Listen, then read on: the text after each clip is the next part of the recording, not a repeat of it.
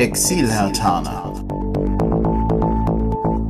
Der Podcast für Hertha-Fans innerhalb und außerhalb Berlins.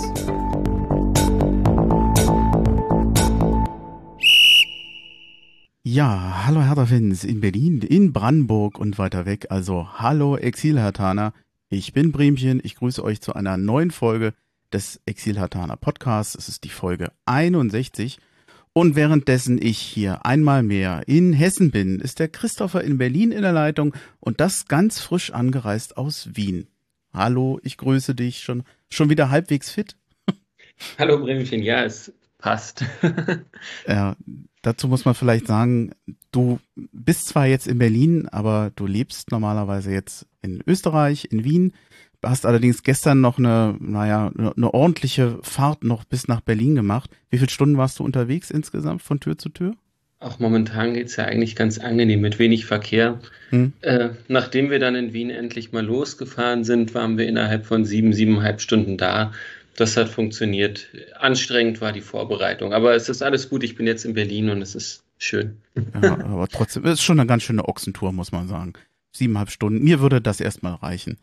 Du hast gestern das Spiel verpasst. Du konntest es nicht sehen gegen Hoffenheim. Wobei verpasst kann man jetzt irgendwie auch nicht vorher, kann man auch nicht sagen. Du selbst hast ja schon gesagt, äh, wir hatten uns ja da schon drüber unterhalten, dass eigentlich so ein bisschen die Luft ohnehin schon raus war. Und äh, ja, auch, auch bei mir ist es so, dass sich nach dieser Saison irgendwie so eine ganz komische Stimmung breit macht so unter dem Motto, ey, die Saison ist endlich vorbei. Ich will das nur vergessen und, und Ruhe davor haben. Wie fühlt sich das bei dir im Moment an? Auch, auch so ähnlich? Froh darüber, dass es vorbei ist? Ich muss sagen, ich, äh, ja, die Saison ist vorbei. Die war letzte, Saison, äh, letzte Woche für mich gefühlt vorbei, als wir den Klassenerhalt dann doch endlich sicher hatten. Und ähm, ich habe jetzt eigentlich das Gefühl, dass ich mich wirklich darauf freue, wenn Bobic bei uns anfängt und wir dann ein bisschen mitbekommen, in welche Richtung er den Verein führen möchte, führen wird, ob mit oder ohne Paldadei. Und ja, auch, auch vom Kader her, in welche Richtung sich das verändern wird. Da schaue ich jetzt eigentlich eher gespannt auf die Zukunft und finde die vergangene Saison und auch die davor kann man getrost und leicht und schnell vergessen, auch mit allen äußeren Umständen. Ja, ich denke, dass genau genau das werden wir heute auch machen. Wir werden, nachdem du dich ein bisschen vorgestellt hast, zwar noch mal kurz das Spiel in Hoffenheim ansprechen, aber ich glaube, viel interessanter ist im Moment eigentlich der Blick nach vorne als der Blick zurück. Ob jetzt nun irgendeine taktische Aufstellung in Hoffenheim jetzt uns irgendeinen Wink für die Zukunft gibt, da ging es auch im Prinzip nur um die goldene Ananas. Ich glaube, das ersparen wir uns. Bis ich habe eigentlich recht viel zum Spiel nochmal aufgeschrieben, aber wir werden es kurz halten. Ich verspreche es dir. Ich finde es aber ohnehin viel interessanter, über dich zu sprechen. Du bist zwar jetzt in Berlin, ich weiß ja auch, dass du nicht in Wien geboren bist, aber wo kommst du denn eigentlich her? Wo bist du geboren? Wo bist du aufgewachsen? Was ist quasi dein, dein Kiez, wie man als Berliner so schön sagt? Ja, also geboren äh, wurde ich in Wilmersdorf, bin dann in Steglitz und Zehlendorf groß geworden, hatte immer schon relativ viel Verbindung auch noch in die Stadt rein. Also meine Großeltern wohnen seit jeher im Prenzlauer Berg und bin dann auch mit meinem 18. Geburtstag endlich und fröhlich zu Hause ausgezogen. Zunächst nach Frankfurt oder also auch das Brandenburger Umland ist mir ein bisschen bekannt. Dann nach Adlershof, also auch das, das äh, fast schon Feindesland in Köpenick äh, vor der Tür gehabt und ja, bin dann über Falkensee, Wien, auch mal im Prenzlauer Berg wohnhaft gewesen und jetzt halt mittlerweile wieder und wahrscheinlich doch noch eine ganze Weile in Wien. Was war der Grund, dass du nach Wien gezogen bist? Ja, ich habe damals im oder hatte neun Semester äh, Jura studiert, alles in allem, war damit nicht super glücklich, um es freundlich auszudrücken und hatte einen ganz schönen Nebenjob, wo ich für unter anderem den ADAC europaweit Autos und Menschen nach Hause geholt habe. Und auf einer Fahrt zu einem Auftrag, ich glaube irgendwo aus der Nähe von München, sollte ich dort ein Auto abholen, habe ich eine junge Dame im Zug kennengelernt, die gerade dabei war, nach Wien zu ziehen. Und ähm, ja, wir sind ins Gespräch gekommen und irgendwie fand ich die Idee dann ganz reizvoll, bin erstmal mitgefahren nach Wien und habe dann letzten Endes meinen Job hingeschmissen, mein Studium hingeschmissen und bin in Wien geblieben für fast drei Jahre und hatte eine sehr, sehr gute Zeit. ja, letzten Endes bin ich dann nochmal zurückgekommen nach Berlin, mm, weil ich die Hoffnung hatte, dass ich doch perspektivisch hier vielleicht noch Medizin studieren könnte. Das hat nicht funktioniert. Deshalb hat es mich dann doch zum Medizinstudium auch ein zweites Mal noch nach Wien zurückgezogen, wo ich jetzt lebe mit meiner Lebensgefährtin und sehr glücklich bin. Ja, wie, wie lange lebst du da jetzt in Wien? Also in, in deinem zweiten Anlauf quasi? Mein, mein zweiter Anlauf hat erst letztes Jahr im September begonnen. Also ich bin jetzt gerade mit dem ersten Jahr Medizinstudium fast fertig. Und demnach, ja, insgesamt habe ich jetzt dreieinhalb Jahre, fast vier Jahre in Wien gelebt. Kenne also die Stadt mittlerweile ganz gut. Hm. Wie, wie kam es jetzt überhaupt, dass du, dass du Hertha-Fan geworden bist? Schon als Kind von Anfang an? Irgendwie durch bekannte Verwandte oder, oder erst später? Da gibt es ja auch unterschiedliche Geschichten. Also ich sage das jetzt mal klischeehaft. Äh, ich wurde als Hertaner geboren. Ich weiß irgendwie, Nein, das ist einfach, als, also von klein auf ähm, war das irgendwie, ich hatte gar nicht die familiäre Prägung. Mein Vater guckt ganz gerne mal Fußball, aber ist da nicht irgendwie groß emotional äh, mit dabei. Und ansonsten habe ich eigentlich im familiären Umfeld niemanden. Und die Freunde, die zu Hertha gehen, habe ich auch erst später bekommen. Aber irgendwie von klein auf war Hertha für mich meine Mannschaft und ich habe das damals intensivst, so gut ich konnte, verfolgt. Anfangs jede Zeitung, die ich irgendwie in die Finger bekommen habe, wo irgendwas über Hertha drin stand, gelesen. Hab dann über Inforadio, Videotext und weiß ich nicht was, immer versucht, die Spiele so gut es ging zu verfolgen und äh, mir natürlich auch als Kind eingebildet, weiß ich nicht, auf dem Spielplatz, dass ich spüre, wie es bei Hertha aussieht und genau gespürt habe, wenn Gegentore oder Tore für uns gefallen sind. Und irgendwie, das ist so gefühlt einfach diese eine Konstante im Leben, die immer da war, die immer da sein wird. Und das klingt total kitschig und vielleicht auch ein bisschen blöd, aber mhm. halt irgendwie so die, überspitzt gesagt, Liebe meines Lebens. Also ich weiß einfach, das ist irgendwie so der Ort, der Verein, wo ich immer zurückkommen kann, wo ich immer gerne bin, wo ich mich immer zu Hause fühle und wo ich zwar auch immer enttäuscht werde, aber irgendwie nie, nie irgendwie nachhaltig böse sein kann, sondern eigentlich mich immer trotzdem auf nächste Woche irgendwie fast freue. Mein Lieblingssatz ist ja immer nie wieder härter. Ich glaube, es gibt keinen Satz, den ich öfter im Stadion gehört habe als den. Über die Jahre. ja. Und in zwei Wochen sind sie dann doch wieder da. Ja, ich kann es gut nachempfinden. Gut, geht Warum jetzt. tut man sich die ganze Scheiße eigentlich an? Warum hat man eigentlich freiwillig jedes Wochenende so schlechte Laune und kann nicht einfach mal ein Wochenende glücklich mit seinen Freunden irgendwas unternehmen, ohne angepisst und naja, du kennst es. Ja, wobei lustigerweise dieses Spiel gestern, ich habe selten so ja fast desinteressierten Spiel gesehen wie gestern. Ich will nicht von einer Scheißegal-Stimmung reden, aber nach diesen Wochen des Stresses und der Anspannung vorher war das mal so ein richtig schön, ach, dann habe ich mir nebenbei noch Kaffee gemacht, bin noch mal kurz raus, habe noch mal geguckt, ist noch was passiert, habe nebenbei noch was geschrieben, also das war, ich, ich habe das richtig genossen, dass es nicht mehr wichtig war. Ja, also kann ich bis zu einem gewissen Punkt auch nachvollziehen. Und ich meine, allein die Tatsache, ich hatte das Spiel zwar auf dem Handy im Auto an, aber ich bin gefahren, demnach habe ich natürlich offiziell gar nichts gesehen. Ähm, aber äh, ja, normalerweise bin ich derjenige gewesen, der auch, weiß ich nicht, ich war mit 15 ein halbes Jahr in Australien und ich habe jedes Spiel morgens um drei geschaut. Es gab damals, warum auch immer, keine Internet-Flatrates in Australien. Jedes dieser Spiele hat mich 50 Dollar gekostet, also mein gesamtes Taschengeld, was Ach, ich eigentlich zur Verfügung hatte.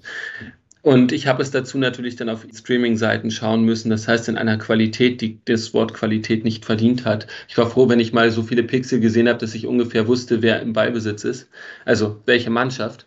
Und also ja, normalerweise wirklich nicht davon abzuhalten, irgendwie, wenn schon nicht physisch dabei, das Spiel doch wenigstens live verfolgen zu können. Hm. Kannst du Gestern war es okay. Kannst du denn heute mal, also Wien ist ja eine, weiterhin nicht um die Ecke. Also viele Exilhartaner, die in Westdeutschland sind, die haben ab und zu mal das Glück, dass Hertha halt mal in der Nähe spielt. Gerade Nordrhein-Westfalen ist da immer eigentlich ein guter Standort, aber in Wien, ja, schwierig. Fährst du dann nach Berlin, um mal ein Spiel zu sehen? Aber das wird wahrscheinlich auch eher selten sein. Also habe ich schon öfter mal gemacht. Hm.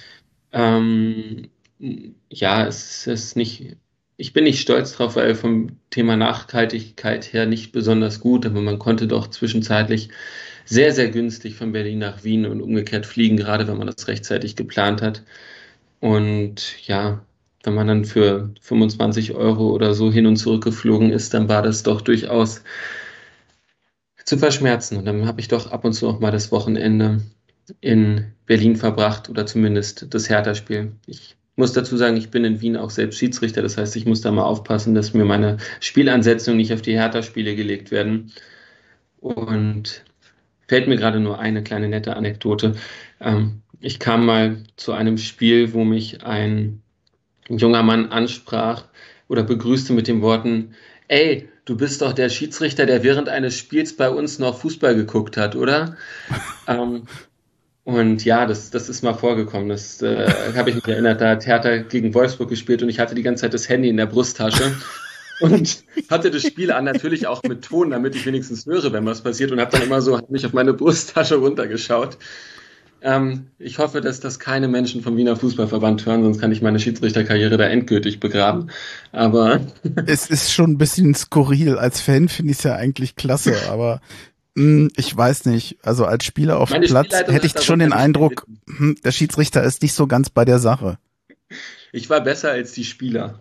Hättest du denn nicht Kopfhörer in die Ohren stecken können? Dann wäre es nicht so das, aufgefallen. Das wäre vielleicht ein bisschen sehr auffällig gewesen. Und man muss ja doch auch ein bisschen mitbekommen, was um einen herum passiert, wenn man das Spiel leiten soll. Ja. Äh, es war halt ein absoluter Grottenkick und vor allem es hat Hertha gespielt. Deshalb, äh, ich konnte das für mich ganz gut rechtfertigen letzten Endes, ja, ich meine, die Spieler fanden es witzig, hatten dafür irgendwo auch Verständnis und ich habe das schon auch eher eher so moderiert bekommen, dass es, dass es eher für alle Beteiligten lustig war als problematisch. Wenn das jetzt ein Spiel gewesen wäre, wo da um mich herum die Fäuste geflogen wären, hätte ich vielleicht auch mal zwei Minuten nicht hingeguckt. Mhm. Jetzt äh, schimpfen wir zwar so ein bisschen mit dem Augenzwinkern, wie Hertha manchmal spielt, aber es gab ja trotzdem auch mal gute Spiele oder Spiele, an die man sich gern erinnert. Ich frage ja hier immer ganz gerne nach einem Lieblingsspiel oder einem Spiel, wo man zumindest sagt, da denke ich heute noch gerne dran. Mit ein bisschen überlegen, kämst du da auf ein Spiel oder fällt dir das schwer, was zu bestimmen? Ich habe vorhin schon eine Weile drüber nachgedacht und ich meine, rein äh, stimmungstechnisch fiel mir dort eigentlich relativ schnell auch das Spiel in der Saison 08-09, das Heimspiel gegen Leverkusen ein, wo da eine Stunde vor Anpfiff noch die Atzen mit in der Kurve waren und hm. irgendwie gefühlt das Stadion oder die Ostkurve in einer Art und Weise explodiert ist und das nicht für mal fünf Minuten, sondern gefühlt über das gesamte Spiel hinweg, wie ich es ganz, ganz, ganz, ganz selten erlebt habe. Andererseits ist mir dann äh, doch durchaus auch noch eingefallen, ich glaube, mein Lieblingsspiel ist eigentlich ein Spiel, was noch gar nicht stattgefunden hat, nämlich ein Spiel in naher Zukunft irgendwann im Europapokal gegen Rapid oder Austria in Wien mit 3.000, 4.000 Berliner Auswärtsfans und mit denen dann durch Wien zu laufen, das, das wäre, glaube ich, mein absolutes Lieblingsspiel. Das ist eher ein Traum, würde ich sagen, ne? im Moment. Ja, ja, ja, ja. ja, wobei, das ist eigentlich ein ganz schönes Stichwort. Wir können ja gleich nochmal zum österreichischen Fußball kommen oder wir, wir können es ja eigentlich gleich jetzt mal machen. In Österreich, die höchste Fußballklasse, ich musste zugeben, ich musste nachgucken. Äh, die nennt sich tatsächlich, wenn ich richtig das gesehen habe, österreichische Bundesliga, hat 14 Teams. Da sind zwei Teams aus Wien mit dabei, Rapid und Austria. Warst du vor Ort schon mal bei einem Spiel in Wien?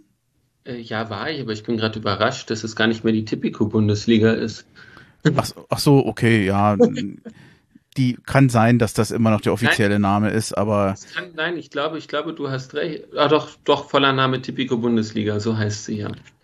Weil eigentlich ist es eine Besonderheit des österreichischen Fußballs, dass dort mehr oder minder alles nach irgendwelchen Sponsoren benannt ist. Mhm. Und nicht nur die Ligen, sondern auch die Vereine. Da spielt dann das Austria A13 Center, also irgendein Einkaufszentrum geführt gegen weiß ich nicht, irgendein Bäcker aus Wien. Ich Aber ja. Bin froh, dass wir so einen Quatsch nicht auch machen.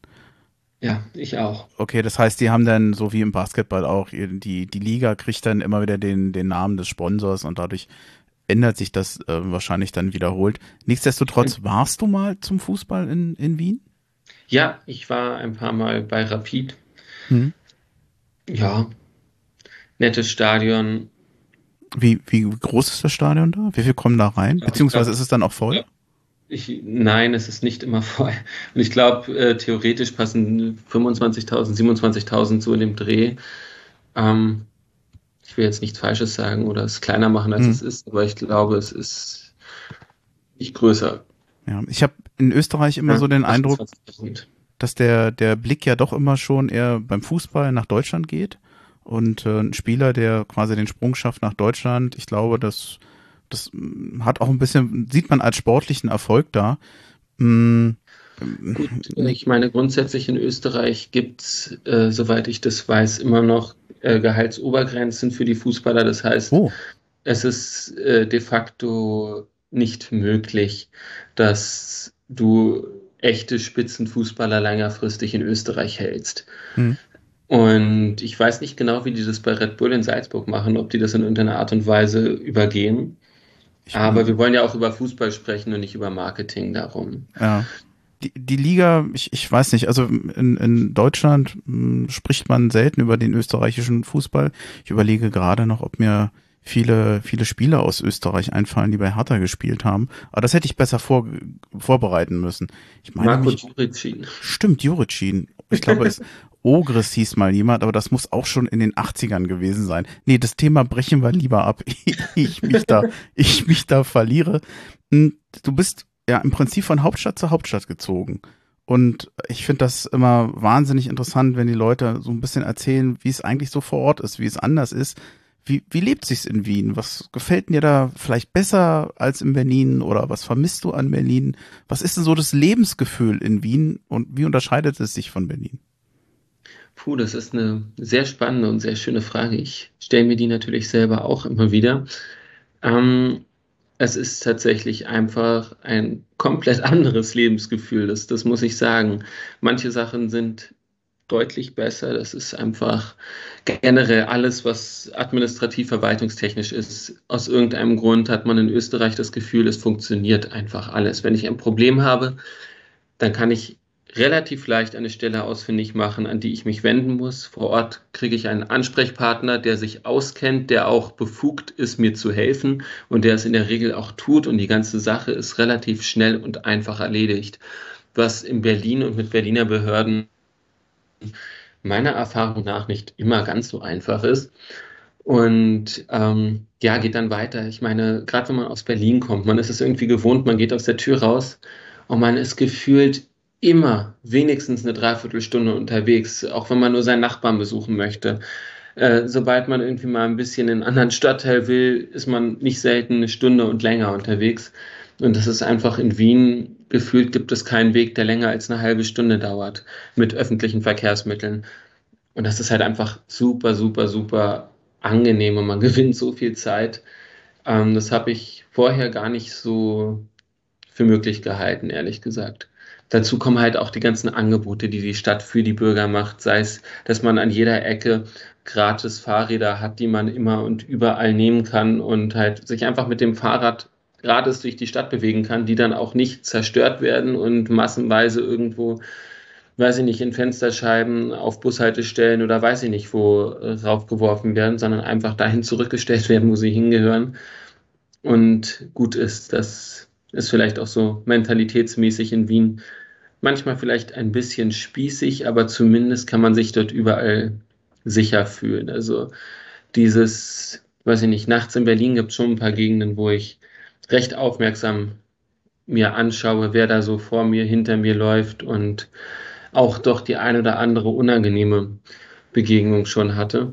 Hm. In Wien gefühlt gibt es das gar nicht. Also so jetzt aus meiner Perspektive als junger, halbwegs sportlicher, großer Mann habe ich dort nie irgendwie unangenehme Situationen erlebt. Dass das vielleicht für Frauen doch in der einen oder anderen Situation leider auch natürlich immer unangenehme Situationen gibt mit potenziell übergriffigen meisten Männern, ist, ist sicherlich leider so. Aber Ähm, ja, da, da muss man sagen, sind die vielleicht sogar in Berlin noch fast besser geschützt, weil in Berlin einfach die Toleranz für übergriffige Männer gegen Null tendiert, zum Glück. Und in Wien da irgendwie doch manchmal noch so eine Altherrenmentalität zu finden ist. Ich weiß nicht, ob der Vergleich stimmt, aber für mich gefühlt, der Berliner ist ja immer so ein bisschen mürrisch und ich mache das ja immer mit einem Augenzwinkern auch immer ein bisschen unhöflich da ist jetzt der Wiener Schmäh oder das, was ich mit dem Wiener Schmäh verbinde, für mich immer genau der Gegenentwurf zum Berliner. Wesentlich entspannter, ein wenig humorvoller, aber auch freundlicher. Ist das ein Klischee von mir oder würdest du sagen, im Großen und Ganzen ist das nicht ganz falsch? Also meine persönliche Meinung dazu ist, du hast den Nagel auf den Kopf getroffen. Ähm, ich weiß, dass all meine Wiener Freunde und Bekannte immer davon überzeugt sind, Wien sei die unfreundlichste Stadt der Welt und niemand sei so unfreundlich wie die Wiener. Ich persönlich erlebe das anders. Vielleicht verstehe ich sie auch einfach nicht, aber sie wirken auf mich deutlich freundlicher. Und es ist auch für mich irgendwie immer so ein Heimatgefühl, wenn ich dann das erste Mal, weiß ich nicht, am Hauptbahnhof in Berlin stehe und auf der Rolltreppe irgendeinen meist älteren Herrn sehe, der da rechts und links die Ellenbogen in die Leute reinrammt und sich äh, seinen Weg nach oben bahnt äh, ich weiß nicht, das ist dann einfach so ein Gefühl, ich stehe da, sehe das und muss ein bisschen lächeln, weil ich mir denke, ja, du bist wieder zu Hause. Ja, kannst du auch und, einen Bus haben, wenn du einen 20-Euro-Schein hinnimmst und der Busfahrer, wie soll ich denn das wechseln? Ich fahre erst seit fünf Minuten. Ja, ja, ja, genau.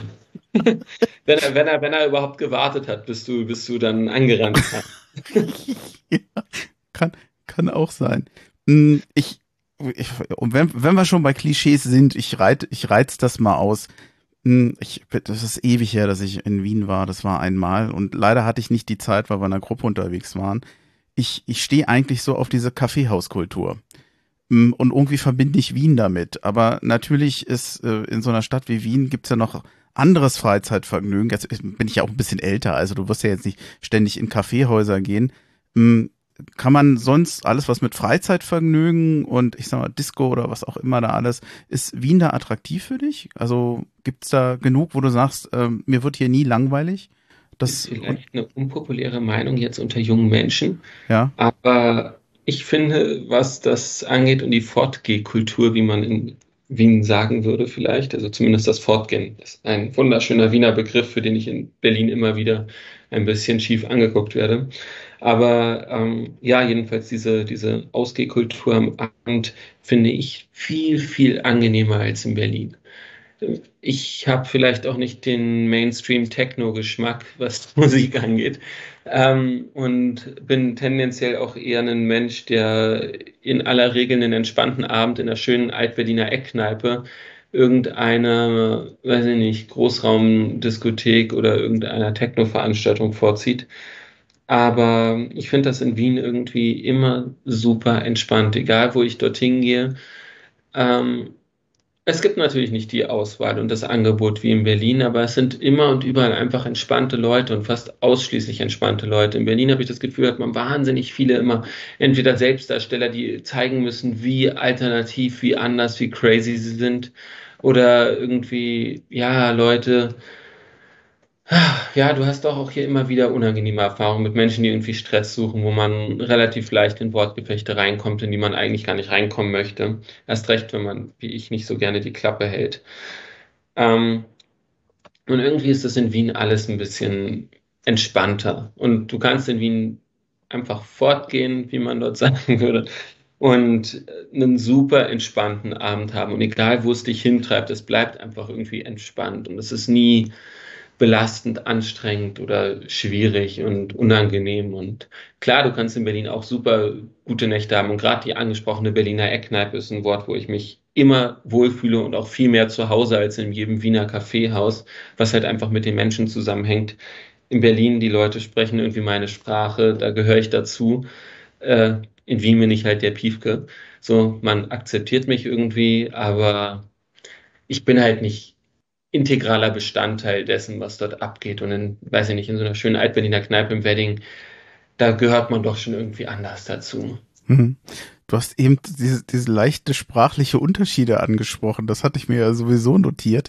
Fortgehen, ich glaube, da würde ich in erster Linie erstmal denken, wenn jemand sagt, er geht fort, dass er umzieht und Wien verlässt, statt auszugehen. Äh, schönes Quell für Missverständnisse. Ich kann mich erinnern, ich bin damals in Wien gewesen und hatte als typischer Deutscher mich hingesetzt und gesagt, ich hätte gern einen Milchkaffee. Und da sagte der, dann zog der Ober die Brau, äh, Brauen hoch und sagte, meinen Sie eine Melange? Was ich übrigens ganz witzig fand, weil er mir auf sehr höfliche Art und Weise gesagt hat, dass es hier Melange heißt. In Berlin hätte man wahrscheinlich gesagt, das heißt Melange.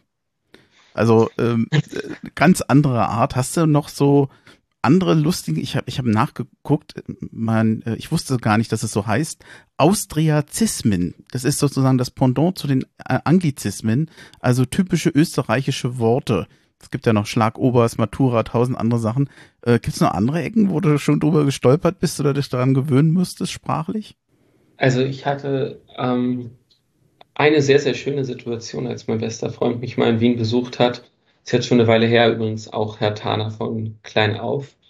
Und ja, der hat jetzt auch übrigens seinen ganz neugeborenen Neffen, glaube ich, müsste das sein, oder? Der Sohn seiner Schwester, ähm, gleich äh, zur Geburt bei Hertha als Mitglied angemeldet. Sehr mhm. vorbildlich.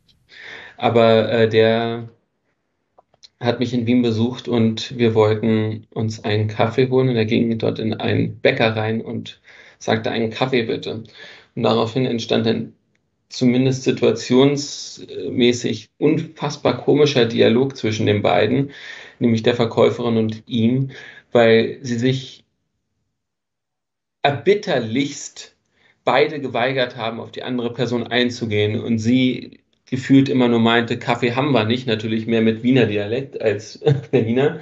Und er äh, halt sich weigerte, den kleinen braunen, großen braunen, verlängerten oder wie auch immer in den Mund so. zu nehmen. Hm. Und das klingt jetzt doof, wie ich das gesagt habe, aber ähm, ja, es, es, war, es war herrlich. Die beiden sind sich fast an den Kragen gegangen und es hat lange gedauert, bis er dann doch seinen Kaffee oder ich glaube, es war dann letzten Endes ein verlängerter äh, ausgehändigt bekam. Okay, also das, sie wollte jetzt eben, dass er statt Kaffee einen kleinen Braun sagt. Das wäre jetzt Kaffee eine kleine. Kaffee haben sie nicht. Okay. Weil das heißt halt einfach anders. Und gegenüber einem Piefke muss man das dann auch mal durchsetzen. Na gut, wenn man da eine Weile lebt, dann gewöhnt man sich dran. Das ist wahrscheinlich auch nicht wirklich weiter wichtig oder, manches, oder schlimm. gewöhnt man sich. Also sowas wie hm. das Vorgehen habe ich tatsächlich irgendwie übernommen, weil ich das eigentlich also anfangs fand ich es komisch und mittlerweile finde ich das eigentlich ganz charmant so. Hm. So irgendwie, ich habe dann auch drüber nachgedacht, irgendwie so ein richtiges Pendant dazu hat man ja in Berlin gar nicht. Also, ich weiß nicht, ich würde meine Freunde nicht, nicht fragen, ob wir jetzt heute Abend ausgehen. So, sondern, keine Ahnung. Geht mal weg. Bestenfalls fragen, hast, ja, hast du heute Abend was vor, so. Und wenn nicht, so, keine Ahnung. Um acht, dort und dort. Aber, hm.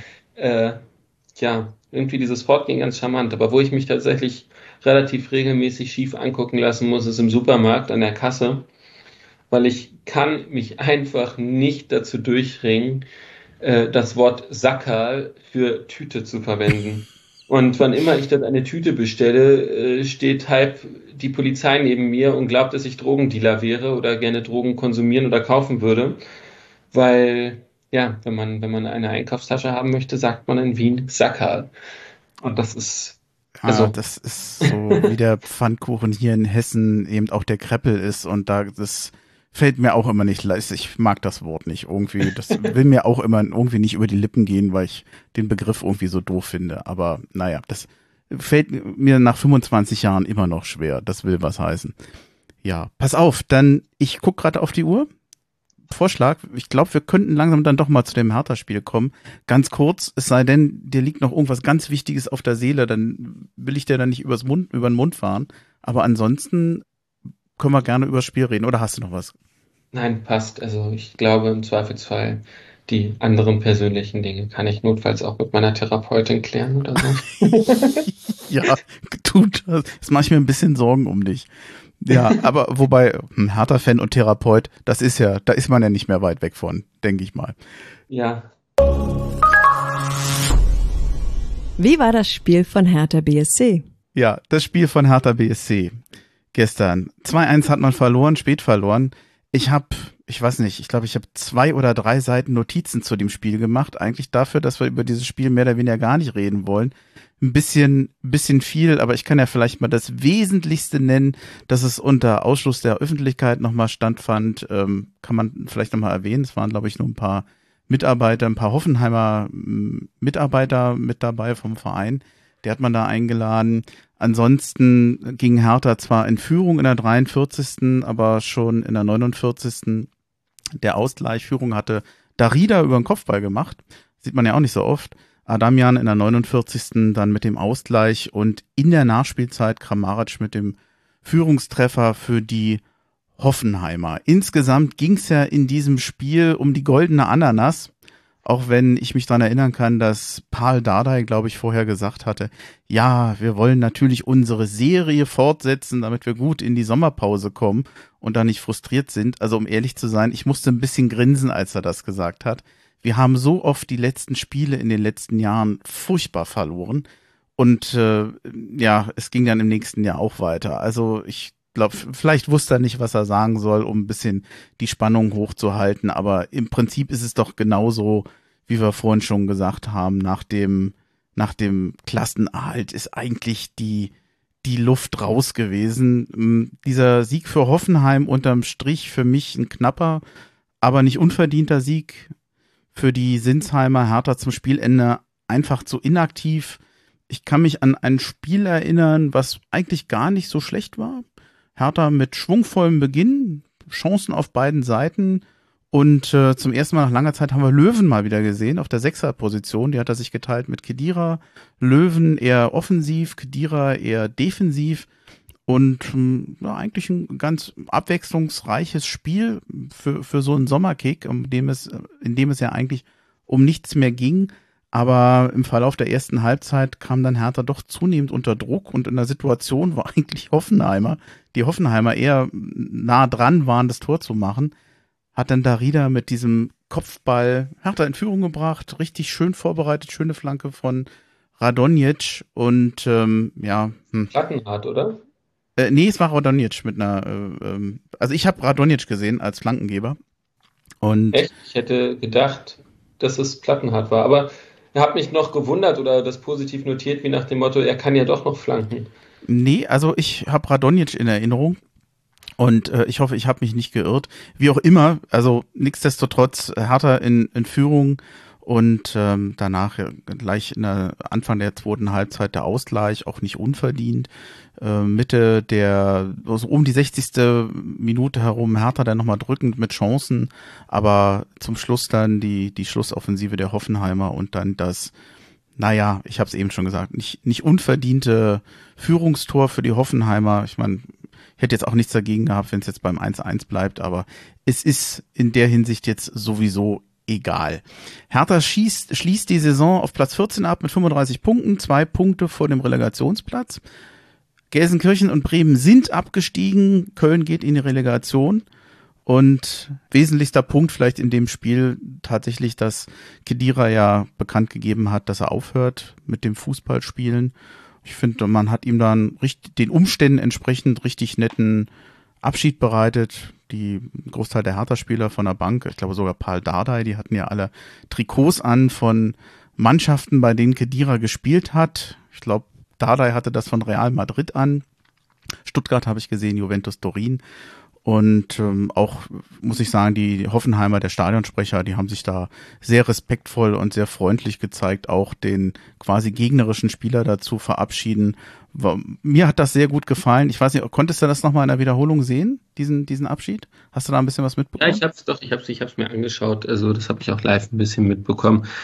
Ich fand äh, besonders schön, muss ich sagen, eigentlich äh, Arne Friedrich, der sowieso aus meiner Sicht eine der positivsten Erscheinungen der Saison war mit, also ja. das, was man so mitbekommen hat, mit seinem Arbeitseifer, mit seiner Leidenschaft, mit seiner irgendwie positiven Art an die Dinge ranzugehen und zu versuchen, wirklich, also man hat ihm abgekauft, er arbeitet wirklich hart und so gut er kann für einen Fortschritt und ja, auch, auch dort gestern menschlich einfach wieder super und das sei nochmal erwähnt, ohne irgendwie nachtreten zu wollen, aber in den letzten Jahren hatte man nicht immer das Gefühl, dass die menschliche Komponente überall in der Führungsebene bei Hertha so ganz groß geschrieben wird. Und das ist einfach auch mal schön, weil das den Verein ja eigentlich, finde ich, für mich jedenfalls auch ausmacht. Und ähm, dort wieder auch in der Spitze Leute zu haben, denen man das irgendwie abkauft und denen man diese menschlichen Ko äh, Kompetenzen irgendwie nicht nur zutraut, sondern irgendwo auch ansieht, finde ich, finde ich echt schön. Ich verstehe ein bisschen, was du meinst, aber an einer Stelle, ich weiß ja nicht, ob es jetzt auch schon um Michael Preetz konkret geht, du hast jetzt den Namen nicht erwähnt. Ich weiß nicht, ob der wirklich, falls das damit gemeint war, menschlich hinter denen ansteht, aber ich glaube, dass er es anders rüberbringt. Das ich fand ich so den großen möchte. Unterschied, dass so wie Hertha sich jetzt zuletzt präsentiert, wesentlich verbindlicher wirkte, als es vorher war, weil die das einfach besser rüberbringen. Oder meintest so. du das anders? Ich habe letztes Jahr ja bei Elf hm. Freunde, das hast du sicherlich auch gelesen, ein Interview ja. gegeben, wo ich relativ viel auch zu Preetz gesagt habe und dazu, wie ich ihn wahrgenommen und auch persönlich erlebt habe in verschiedensten Situationen. Ich finde ehrlich gesagt, ähm, er ist jetzt nicht mehr bei uns im Verein tätig und letzten Endes muss man da in keiner Art und Weise noch nachtreten. Hm. Ähm, was ich letztes Jahr über ihn gesagt habe, ist grundsätzlich nach wie vor meine Meinung, aber äh, ja, ich wünsche ihm jetzt natürlich alles Gute irgendwie für seine Zukunft, dass er sich irgendwie nochmal irgendwo eine Aufgabe suchen kann, auf die er Lust hat, die er Spaß hat und ähm, naja, bin aber ansonsten nicht unglücklich darüber, dass wir ihn los sind. Hm. Und ja, ich kenne ihn nicht gut genug persönlich, um abschließend beurteilen zu wollen oder zu können, wie menschlich kompetent er tatsächlich ist. Ich habe ihn nicht so wahrgenommen, um das zum Abschluss zu bringen. Ja, ich würde diesen Artikel gerne verlinken zu der Folge. Ich denke mal, du bist damit auch einverstanden, oder? Ja, das gerne. Stört ja, mich nicht. Mache ich gerne. Ein Jahr ist das her, der Artikel? Ja, ungefähr. Also war letztes ja. Jahr noch vor dem ganz großen Lockdown, glaube ich. Ja werde werd ich gerne verlinken. Ich habe mir den auch durchgelesen, aber das ist jetzt auch schon wieder ein bisschen her. Ich werde noch mal drüber gucken. Mal gucken, was, wie, wie, wie, prophetisch du vielleicht schon warst. Das werden wir schauen. Ach. Wenig, wenig prophetisch nach, nach äh, weiß ich nicht, 12, 13 Jahren äh, Michael Preetz zu dem Zeitpunkt. Hm. Na, ich bin zum Beispiel immer ein guter Kontraindikator. Wenn ich, wenn er mich zu einem Trainer fragt und ich sage, ach Mensch, hab Hoffnung, vielleicht wird das ja der Wandel zum Besseren. Das habe ich bei Jovic gedacht, das habe ich bei Cleanspan gedacht. Ich habe immer die Chancen nach oben zur, zur Besserung gesehen und musste dann immer merken, dass es eigentlich immer nicht klappte.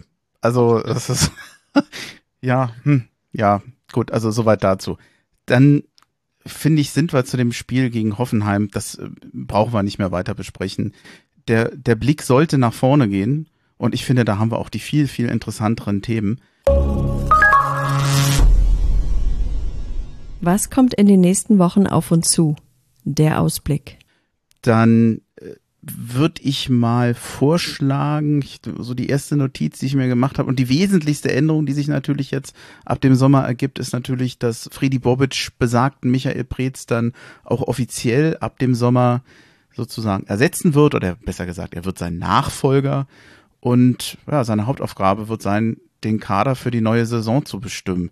Ich tue mich ein bisschen schwer zu überlegen und vorherzusagen, in welche Richtung er gehen wird. Hast du eine Ahnung oder eine Erwartung, was sich durch ihn ändert oder was, was er eventuell angeht? Schwere also, Frage, ich weiß. Wenn man, ja, wenn man jetzt seine Arbeit in Frankfurt die letzten Jahre gesehen hat, ich habe schon auch drüber nachgedacht, ähm, in welche Richtung es vielleicht gehen könnte. Ähm, ich meine, letzten Endes, wir haben jetzt in den letzten zwei Jahren so viel Geld ausgegeben, dass schwer vorstellbar ist, dass da ein Totalumbruch des Kaders jetzt nochmal stattfindet. Einfach, äh, weil du wirst ja für die Leute das Geld nicht wiederbekommen, wenn du sie jetzt wieder loswerden möchtest. Dafür war ihre Performance letzten Endes bei uns zu schlecht. Aber ähm, und außerdem mit der Corona-Situation und so weiter ist kaum ein Verein in der Lage, die Preise aufzurufen oder zu zahlen, die vor zwei Jahren vielleicht noch gang und gäbe wären. Ähm, demnach, wenn wir schon weitestgehend mit dem Spielermaterial arbeiten, was wir haben, was ich auch grundsätzlich nicht verkehrt finde. Und wenn man jetzt die Aussagen von Paul Dardai auch gestern nach dem Spiel nimmt, wo er ja doch immer wieder äh, erwähnt, dass es da irgendwie charakterlich in der Mannschaft Defizite gibt und de facto keine echten Führungsspieler, die irgendwie das Heft in die Hand nehmen, die nach vorne gehen, die irgendwie die Mannschaft zusammenhalten, mitreißen. Und ähm, ja, letztlich auch irgendwie eine geringe Bereitschaft irgendwie von den einzelnen Spielern, weil wenn ich als Profifußballer nicht in der Lage bin, wie er das beschreibt, mal ein, zwei taktische Anweisungen zu befolgen, dann spricht das für mich eigentlich dafür, dass da keine Bereitschaft da ist und möchte da nicht grundsätzlich das Unvermögen äh, herausstellen. Aber ähm, deshalb, ich, ich rechne eigentlich damit, dass wir uns vielleicht punktuell verstärken, vielleicht auch mit erfahrenen Spielern. Das hat er ja in Frankfurt durchaus auch gerne mal gemacht. Damals auch sehr zu meiner Überraschung ein Kevin Prince Boateng, schon damals eigentlich im Spätherbst seiner Karriere und äh, verletzungsanfällig und so weiter zurückgeholt, der dann aber doch äh, irgendwo wesentliche Impulse für die Mannschaft gegeben hat und letzten Endes ja auch nicht ganz unbeteiligt war, würde ich sagen, auf dem Weg zum DFB-Pokalsieg. Ich wollte gerade sagen, das war das Jahr, mit dem er die Eintracht den Pokal gewonnen hat. Mhm. Wäre ich auch einverstanden damit. Ja. Ich meine, ausgeglichen wollte ich Bitte? noch einen Namen nennen, was ja? ich, wo ich auch drüber nachgedacht habe, weil ich meine, Sie reden ja, unsere ehemalige Boyband, da redet ja immer wieder davon, dass sie davon träumen, irgendwann nochmal zusammenzuspielen und am liebsten natürlich bei Hertha. Und ähm, ich meine, warum nicht jemanden, also es ist eine Idee, ich weiß auch nicht, ob sie gut ist. Ich gehe davon aus, dass die Gespräche irgendwo schon stattfinden oder die Ideen irgendwo schon da sind. Ob man das da macht oder nicht, keine Ahnung. Aber jemanden wie Jerome Boateng, ähm, halt vielleicht doch nochmal zurückzuholen und damit natürlich der Mannschaft im Prinzip jemanden auch mit einer ähnlichen Idee wie Kidira, mit Erfahrung, mit Erfolg und so weiter, der Mannschaft zu geben, mit sicherlich auch Führungsqualitäten etc. Ist halt die Frage, ähm, zum einen, ist er bereit, auf so viel Gehalt zu verzichten, weil das, was Bayern da gezahlt hat, werden wir ganz sicherlich nicht zahlen, hoffe ich. Und äh, hat er grundsätzlich Lust darauf? Jetzt mit Hertha potenziell im Mittelfeld zu spielen oder möchte er nicht lieber doch nochmal irgendwo in England, Italien oder wo auch immer? Und letzten Endes auch, nachdem, wenn man so, was man so privat von ihm mitbekommen hat, hat er überhaupt die Offenheit momentan, sich auf so ein Projekt zu versteifen? Oder ist er vielleicht doch einfach ein bisschen sehr mit sich selbst beschäftigt? Nachvollziehbarerweise. Mhm. Was du gerade erwähnst, wäre ja quasi der, der Ersatz für Semi Kedira, mit zum Beispiel mit einem Boateng. Aber ja. wenn du natürlich punktuell noch nachbessern willst, müssten natürlich wahrscheinlich auch noch andere gehen. Hm, jetzt hat ein Piontek, bei dem man ja zumindest vorsichtig fragen kann, ob er die Erwartungen erfüllt hat, die in ihn gesetzt wurden. Der ist verletzt, den wirst du im Moment nicht verkaufen, jetzt mal von der Marktsituation abgesehen. Würden dir aus dem Kopf denn noch andere Spieler einfallen, von denen du dir vorstellen könntest, dass sie den Verein verlassen, weil man einfach umbauen will im Kader. Und das ist ja nicht nur eine Frage der, der, der Führungsqualitäten, vielleicht auch der Perspektive. Ich kenne viele, die immer wieder Plattenhart hinterfragen. Auch bei Niklas Stark, der für mich eigentlich mal in puncto Führungsqualitäten eigentlich der, der Spieler gewesen wäre, der nach Ibisevic in die Bresche hätte springen können oder müssen. Findest du, dass Niklas Stark diesen Führungsqualitäten nachgekommen ist. Rein sportlich muss ich sagen, er hat sich zum Ende der Saison verbessert. Er hat da wieder gute Spiele gemacht. Aber bei ihm frage ich mich immer, ob der Aspekt Führungsqualität eigentlich etwas ist, wo man ihn hinterfragen muss. Also ich werde die Sachen, die du jetzt angesprochen hast, mal ganz kurz versuchen, stichpunktmäßig für mich abzuarbeiten. Ähm, das erste, das erste ist äh, Piontek, wo ich persönlich sagen muss, ähm, ich finde die Kritik ihm gegenüber eigentlich ein bisschen unfair, weil wenn ich ihn in Italien habe spielen sehen, dann habe ich durchaus gesehen, dass er ein Stürmer ist, der ähm, halt in irgendeiner Art und Weise eine Mannschaft braucht, Spieler um ihn herum braucht, die ihn einsetzen und dann macht er die Dinger vorne rein und das ist was, was ich durchaus bei Hertha an Ansätzen auch gesehen habe. Also wenn er im Strafraum am Ball war, dann hat es doch oft auch geklingelt und dann hat er durchaus auch in einigen Situationen Tore gemacht. Mhm wo andere bei uns den Ball eher nicht gemacht hätten. Also ich weiß nicht, das ist, das ist einer, ich weiß nicht, klingt auch ein bisschen plakativ, aber der weiß, wo das Tor steht und der macht den Ball im Zweifelsfall einfach rein. Ich weiß nicht, ob das so schlecht ist, wenn man so jemanden in der Mannschaft hat. Der hat halt de facto nicht zu der Art, wie wir Fußball gespielt haben, äh, gepasst, wobei die war über lange Strecken ja auch, äh, glaube ich, so schlecht, dass da wenig zugepasst hätte. Hm. Und irgendwie ein sehr undankbarer Job, den er da vorne machen musste. Ähm, Plattenhardt muss ich sagen. Also der ja, hat. Tust du dich schwer. Ja, es, na, es ist schwierig. Ich meine, grundsätzlich ist es jemand, den man natürlich hm. gerne. Kann ich aber verstehen. Mögen würde, so nach dem Motto, hey, mhm. endlich mal auch wieder jemand, der dann irgendwie im erweiterten Kreis der deutschen Nationalmannschaft war. Und insgesamt, wenn man sich die deutsche Nationalmannschaft anschaut, könnte man durchaus als guter Linksverteidiger sich da auch berechtigte Hoffnung machen. Das Problem ist, der gute Linksverteidiger war er jetzt halt eigentlich schon länger nicht mehr. Und auch seine, ja, frühere Stärke, sag ich jetzt mal, mit den Standardsituationen oder den Flanken, hat man lange nicht gesehen. Ähm, oder selten gesehen. Ich, aber ja, naja. Und deshalb ähm, letzten Endes, wenn wir perspektivisch vielleicht auf jemanden wie Luca Netz hinten links setzen wollen und Mittelstädt als Backup hätten, den ich ehrlich gesagt auch nicht als mehr als ein Backup sehe. Aber ja, dann ist natürlich jemand wie Plattenhardt potenziell entbehrlich, wenn man irgendwo noch Geld dafür für ihn bekommen würde. Äh, ansonsten so rein sympathiemäßig natürlich würde ich den gerne irgendwo bei uns in der Mannschaft sehen und gerne sehen, dass er jetzt den Durchbruch nochmal richtig schafft und unabhängig von der Nationalmannschaft einfach bei uns mal richtig eine gute Saison spielt. Ich kann es mir momentan schwer vorstellen, aber wer weiß. Also, Vielleicht, er ist ja damals auch unter Dardai aufgeblüht, war jetzt lange noch verletzt und Quarantäne und so weiter. Vielleicht ist tatsächlich dort Dardai, wenn er denn Trainer bleibt, auch der richtige Mann, um man wie Platten hat, wieder ranzuführen. Also Platte hat mir tatsächlich zuletzt wieder besser gefallen. Was ich nicht so ganz weiß, er ist, er wirkt etwas ruhiger. Ich will jetzt nicht sagen verschlossener, aber er ist kein Lautsprecher. Ich bin mir nicht sicher, ob ein Freddy Bobic nachher eventuell auf sowas mehr achtet und sagt, ich brauche einen Spieler mit dieser Erfahrung, muss mehr tun, den, der, muss mehr Führungsqualitäten haben. Ich bin mir nicht ganz sicher, ob das nachher so das entscheidende Merkmal ist, was ihm vielleicht nachher ein Problem äh, bereiten wird in der Führungsetage. Vielleicht kann er das ja sogar auch, ich meine, kann das auch tatsächlich durch eine andere Führung aus ihm auch ein Stück weit noch herausgekitzelt werden. Hm. Ich meine, alles in allem sind ja doch die meisten bei uns recht junge Männer, die vielleicht auch in ihrer Persönlichkeitsentwicklung noch nicht am Ende stehen und die man durchaus vielleicht noch zu dem einen oder anderen bringen kann. Und das ist schon was, was ich unserer Vereinsführung in den letzten Jahren vorwerfen würde, dass da oft der Eindruck entstand, dass man sehr viel Wert auf diese Nice Guys gelegt hat, sage ich jetzt mal, was ja okay ist. Ich meine, ich, ich bin auch jemand, der für Fairplay im Sport steht oder das gerne sieht und haben möchte und dort nicht unbedingt die größten Treter der Liga brauche. Aber wobei es natürlich gerade als Fan bei manchen Gegnern auch mal schön wäre, wenn da ab und zu mal dazwischen getreten wird. Aber das ist ein anderes Thema.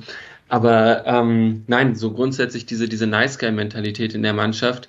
Und äh, das ist ja bis zu einem gewissen Punkt auch nicht verkehrt, aber dann brauchst du halt trotzdem noch ein paar Leute, irgendwie emotionale Lieder. Und die fehlen halt irgendwie komplett. Wenn man sich da anschaut, ich weiß nicht, früher hinten mit, also einem Dick van Burik, einem Josep Simonic, das waren Leute, ja, da, da möchtest du als Linksverteidiger, glaube ich, auch keinen Fehler machen äh, wenn dann Simonic vor dir steht. Und sowas, ich weiß nicht, irgendwie dieser, dieser Wille, dieser unbedingte Wille, der ist kaum noch zu spüren. Wenn dann der Wille vielleicht, sich selbst zu exponieren durch ein besonders schönes Solo, ein besonders schönes Tor, aber dieser Wille, gemeinschaftlich als Mannschaft was zu reißen, ist, ist wenig zu spüren. Und da muss meiner Meinung nach angesetzt werden was zum einen sicherlich durch einen Trainer wie Dardai passieren kann, was zum anderen durch eine andere Mentalität von der Führung passieren muss und was aber natürlich auch dann durch Spielertransfers vielleicht noch ein bisschen reingebracht werden kann. Ja, wir müssen aufpassen, wenn wir jetzt eine Nice Guy und Bad Guy Diskussion führen. Ich habe ein bisschen Angst, dass wir uns da drin verlieren. Ich finde auch, dass das, das wird oft gern von Fans gesagt aber ich bin mir nicht sicher, ob das immer so zutreffend ist, denn Sammy Kedira war auch kein Bad Guy, aber es ging einfach darum, laut zu sein, äh, Sachen im in der Mannschaft zu äußern. Das muss nicht äh, streng, streng genommen oder zwangsläufig ein Bad Guy sein. Ich, ja, ich würde an der Stelle ganz gerne einen Punkt machen und nochmal auf die, wenn es für dich okay ist, ja, weil passt. ich, ich fürchte, wir verlieren uns da sonst. Nichtsdestotrotz, Führungsqualitäten, man wird darauf achten, ich bin mir ziemlich sicher. Es gibt bei der Person, bei personellen Änderungen, ich glaube, an bestimmten Ecken Martin Dardai wird bleiben, Rune, Jana, Rune Jahrstein wird bleiben. Ich glaube, da gibt es keine Diskussion drüber. Die sind die Verträge verlängert worden. Kunja hat mehr oder weniger stillschweigend um ein Jahr verlängert. Mal gucken, wird ein begehrter Spieler sein, ob er bleibt. Gerüchte gibt's viele, aber um Gerüchte schere ich mich nicht. Wir reden lieber über Fakten. Matthew Leckie, und das ist Fakt, wird Hertha BSC nach vier Jahren verlassen. Sein Vertrag läuft aus. Hat unter dem Strich bei Hertha BSC mal gut angefangen, aber in den letzten Jahren bestenfalls noch Ergänzungsspieler. Ähm, schade um ihn, hat sich allerdings im Hintergrund auch immer, wie ich finde, sehr loyal gegenüber dem Verein äh, verhalten. Keiner, der zu den Medien rannte und sagte, ey, ich spiele nicht. Allein das ist ja heute schon keine Selbstverständlichkeit. Bei Peter Pekarik, wenn ich jetzt nicht was verpasst habe, läuft der Vertrag ebenfalls aus, Stand jetzt, es sei denn, ich habe was übersehen, äh, hat auch dieser, ist der Vertrag nicht verlängert worden. Stand jetzt wird er also gehen für mich einer der sympathischsten Spieler bei Hertha BSC, der immer, wenn er gebraucht wurde, da war und auf einem verlässlichen Niveau gespielt hat. Bei einem Spieler haben wir einen Neuzugang, den wir gar nicht haben wollen oder den ich eigentlich gar nicht haben will.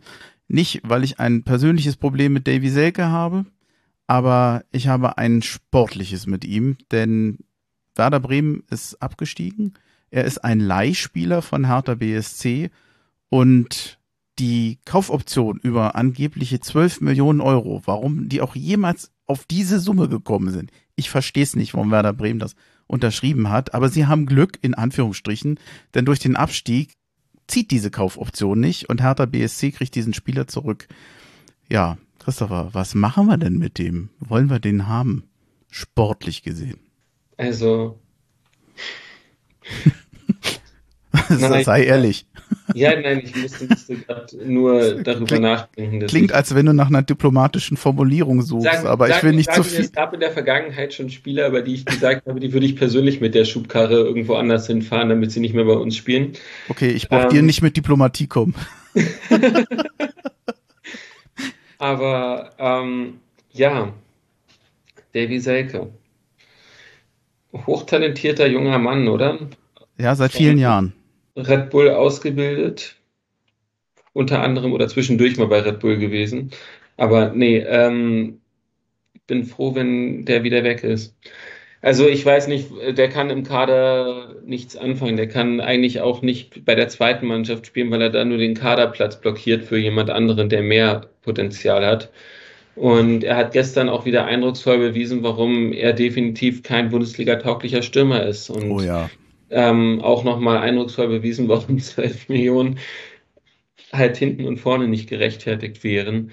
Aber gut, das ist eine der Sachen, ich meine sowieso jetzt auch, weil du es angesprochen hast, bezüglich Gerüchte etc. Ich finde es absurd, dass wir jetzt über Gerüchte sprechen, äh, bezüglich irgendwelcher Transfers, solange unser neuer Sportdirektor noch nicht mal da ist ähm, beziehungsweise Geschäftsführer Sport. Ähm, das ist sicherlich eine Sache, die dann von und durch Freddy Bobic mit federführend bearbeitet wird.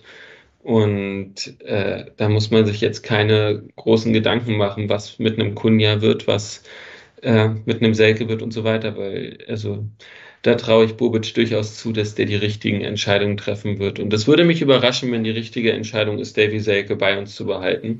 Ja. Aber wer weiß, wenn er der nächste Saison 28 Tore schießt, dann lasse ich mich gerne eines Besseren belehren und würde mich auch einfach wirklich ganz offen und ehrlich und sehr freuen. Ja, ich, ich würde es ihm ja auch gönnen. Nur man muss ja ganz einfach sagen, ich glaube, er ist jetzt seit anderthalb Jahren in Bremen. Er hat in der Saison drei Tore geschossen. Auch bei Hertha BSC war seine Bilanz von Saison zu Saison schlechter. Also, äh, ja, also mir fehlt da halt der Glaube. Denn äh, aus diesem talentierten Spieler ist ja inzwischen auch ein Spieler geworden. Mitte 20 ist er jetzt, 24, 25. Ich weiß es gar nicht genau. Und da ist man kein Talent mehr. Da geht's dann irgendwann darum, was, was bringt man wirklich auf den Platz. Und das ist einfach zu wenig. Und die Wahrscheinlichkeit, dass er jetzt plötzlich 28 Tore macht, ich würde es ihm auch gönnen, allein mir fehlt der Glaube daran. Bei Matteo Gendusi ist der Leihvertrag zum 30. Juni beendet. Er wird Hertha damit auch voraussichtlich wieder verlassen. Ich habe zumindest keinen Hinweis gefunden, dass er doch noch zu Hertha BSC kommen will. Da gibt es wahrscheinlich auch verschiedene Gründe, das nicht zu tun. Ich weiß gar nicht so, ob das unbedingt sportlicher Natur ist oder auch vor allem finanzieller Natur. Bei Nemanja, Nemanja Radonjic endet der Leihvertrag ebenfalls zum 30. Juni. Und da habe ich echt den Eindruck, das ist gar nicht so eine einfache, gar nicht so eine einfache Entscheidung, ob Hertha da eine angeblich bestehende Kaufoption über 12 Millionen Euro ziehen soll. Rein sportlich, von dem, was der Mann sportlich kann, was der an Dynamik und an, an Sprints, an Durchsetzungsvermögen über den linken Flügel zeigt. An guten Tagen ist das wirklich hervorragend. Er hat auch gegen Hoffenheim meines Erachtens zu den drei besten Hertha-Spielern gehört, neben Darida und Schwolo. Aber was mir an ihm nicht gefällt, ist manchmal die Aura, die er auf dem Platz hat, diesen, dieses doch etwas, ja, egozentrische, egoistische, das stört mich so ein bisschen. Auch die Körperhaltung, wenn er manchmal im Team steht, man hat immer den Eindruck, er ist dabei, aber nicht mittendrin. Ich weiß noch nicht so, in welche Richtung ich bei ihm gehen soll, dass ein Spieler so eine große Differenz hat zwischen sagen wir, sportlicher Perspektive, zwischen sportlicher Leistung und einer Persönlichkeit, bei der, der ich mich zumindest von der Ausstrahlung her, mit der ich mich irgendwie nicht so richtig anfreunden kann. Hast du eine Richtung bei ich ihm? Ähm, da gerne nochmal auf die Nice Guy, Bad Guy Sache zurückkommen. Ähm, das ist halt, äh, bei Bad Guy ging es ja dann, wenn überhaupt, äh, auch nicht darum, dass ich Spieler habe, die äh, über die Stränge schlagen und irgendwie Störfeuer darstellen, sondern mhm. halt eher, dass ich äh, emotionale Lieder auf dem Platz habe, äh, die halt im Zweifelsfall, weiß ich nicht, wie einen blödes Beispiel, aber trotzdem äh, Oliver Kahn äh, im Zweifelsfall dafür sorgt, dass jeder einzelne Spieler notfalls auch vor Angst vor ihm äh, 110 Prozent gibt, weil er einfach nicht möchte, dass der nächste Kung-Fu-Tritt dann den eigenen Kopf trifft. Und ähm, Radonjic, ich meine, was man so hört, ist schon jemand, der irgendwie eher Gefahr läuft, Bad Guy zu sein, im Sinne von, dass er Störfeuer legt, dass er vielleicht nicht ganz bei der Sache ist und so weiter.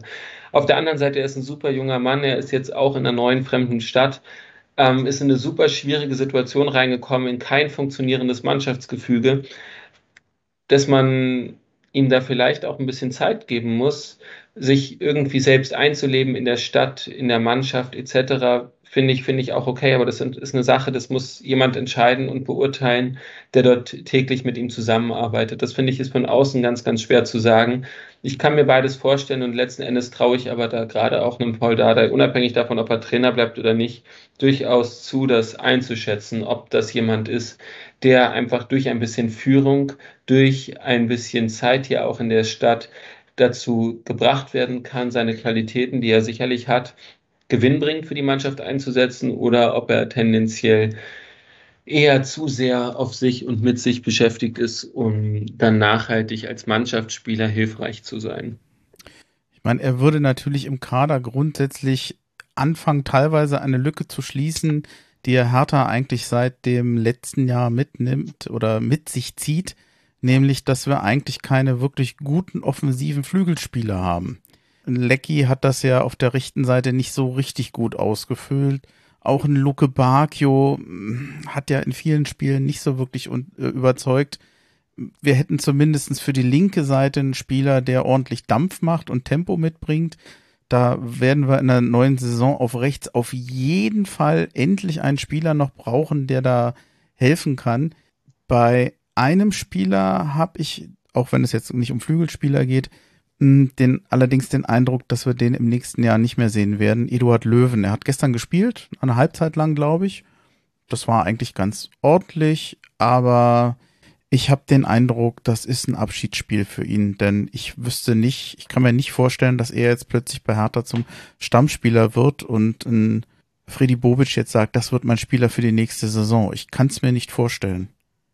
Was glaubst ich du? Auch, ich halte es auch für unwahrscheinlich. Ähm, ich mag ihn grundsätzlich. Auch von seiner Einstellung her hatte ich bei ihm immer das Gefühl, das ist jemand, der will. Ist halt die Frage, ob er nachhaltig letzten Endes gut genug ist oder sein kann. Auch eine Sache, die letzten Endes, dafür bin ich zu weit weg von der Mannschaft. Ich meine, wenn ich ihn gesehen habe, hat er weder besonders positiv noch negativ auf sich aufmerksam machen können. Das waren aber dafür auch einfach zu wenig und zu kurze Einsätze diese Saison.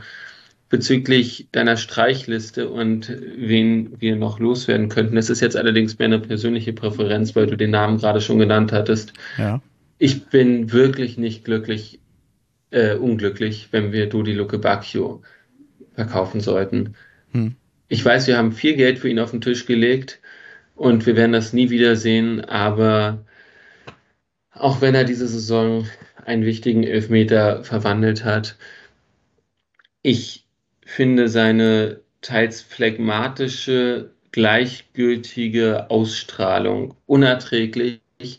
Ich finde insgesamt fußballerisch leistet er viel zu wenig ähm, kann vielleicht auch einfach tatsächlich zu wenig. Und ich meine, ja, schön, dass der als Konterstürmer in Düsseldorf funktioniert hat, wo man halt die Bälle lang nach vorne geschlagen hat und er ist gerannt und äh, stand dann, weil die Mannschaften alle hoch aufgerückt waren, weil Düsseldorf halt mit zehn Mann im eigenen Strafraum stand, irgendwie ab und zu mal alleine vom Tor und hat aus Versehen auf den einen oder anderen reingemacht. Wenn man ihn bei uns vor dem Tor sieht, wundert man sich manchmal, wie er das dort gemacht hat. Aber also das ist jemand, der stellt für mich keinen Mehrwert für die Mannschaft dar. Weder charakterlich, was ich so mitbekomme, mag ein super lieber netter Kerl sein, es geht nicht persönlich gegen ihn, aber einfach so von seiner Ausstrahlung auf dem Platz her niemand, der irgendwie dort einen positiven Effekt auf die Mannschaft hätte und äh, auch jemand, der fußballerisch durchaus entbehrlich ist. Also dann habe ich lieber jemanden vielleicht wie Del Rosun oder so, der natürlich leider lange auch verletzt war, ähm, der sicherlich auch streitbar ist, weil oft vielleicht zu eigensinnig oder ja, zu Ball verliebt. Aber das ist jemand, bei dem hat man wenigstens das Gefühl, irgendwie da, da kommt was, der will was. Und äh, letzten Endes seine, seine Solos, die er dann versucht, spiegeln das ja auch irgendwo wieder, dass der einfach Bock hat und dass der will. Und wenn man den halt irgendwie ein bisschen in ein taktisches Gefüge reinzwängen würde, reinzwängen klingt schon wieder so extrem, aber wenn man es halt schaffen würde, dass er sich an taktische Vorgaben hält, dann glaube ich, ist das jemand, der da viel eher auch eine gute Rolle spielen kann, auch zum Beispiel auf dem rechten Flügel. Bei Luke Bacchio, ich, ich bin deiner Meinung, dass er natürlich sich jetzt nicht unbedingt in den letzten, in der Letz-, in dieser Saison als unverzichtbar präsentiert hat. Ich finde allerdings auch, dass ich, das ist so ein Spieler, bei dem ich Angst habe, bei dem trennst du dich dann, oder von dem trennst du dich dann, und ein Jahr später macht er bei einem anderen Verein ein Tor nach dem anderen, weil es da besser passt und dann denkt man sich, warum hast du den gehen lassen? Das ist, kann auch so enden. Es kann auch passieren, dass das so ist. Bei De Rosun denke ich, der hat ja eigentlich ein ähnliches Problem wie Luke Bacchio. Der hat ein unheimliches Potenzial. Aber bei De Rosun, auch wenn es natürlich schön ist, ihm zuzugucken in den guten Situationen, fehlt mir auch die Konstanz. Und er ist ja jetzt schon eine Weile bei Hertha BSC. Er war aber gefühlt auch immer verletzt. Ja, immer. Aber das ist natürlich auch ein Problem. Ich meine, wenn man das nicht abstellen kann und er einfach so verletzungsanfällig ist, ist das ja auch keiner, mit dem man planen kann. Aber ja. Ja. Ich würde gerne noch zu einem letzten Punkt kommen, weil wir haben eben so schön gesagt, oder ich habe eben so schön gesagt, diesen, diesen Blick nach vorne richten. Dazu gehören natürlich mehr als alles andere Jugendspieler. Und da finde ich, da macht Hertha BSC richtig Spaß in dieser Saison und jetzt zum Schluss sowieso gerade. Ich habe es nochmal aufgeschrieben, weil das konnte ich mir dann sowieso nicht merken. Martin Winkler ist gegen Köln eingewechselt worden. Ruven Wertmüller oder ja, Wertmüller war jetzt zumindest gegen Hoffenheim erstmal im Kader, hat er natürlich auch mit den vielen Verletzten zu tun, aber ich finde trotzdem schön, dass er mit dabei war.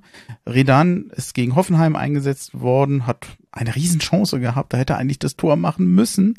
Jonas Michelbrink gegen Köln und gegen Gelsenkirchen eingewechselt worden. Jonas Dirkner wurde gegen Hoffenheim eingewechselt und Luca Netz hat ja jetzt in diesem Jahr, glaube ich, elf Bundesliga-Einsätze gehabt. Martin Dardai, Dardai zum Schluss äh, kaltschneuzig ohne Ende, hinten links in der Dreierkette.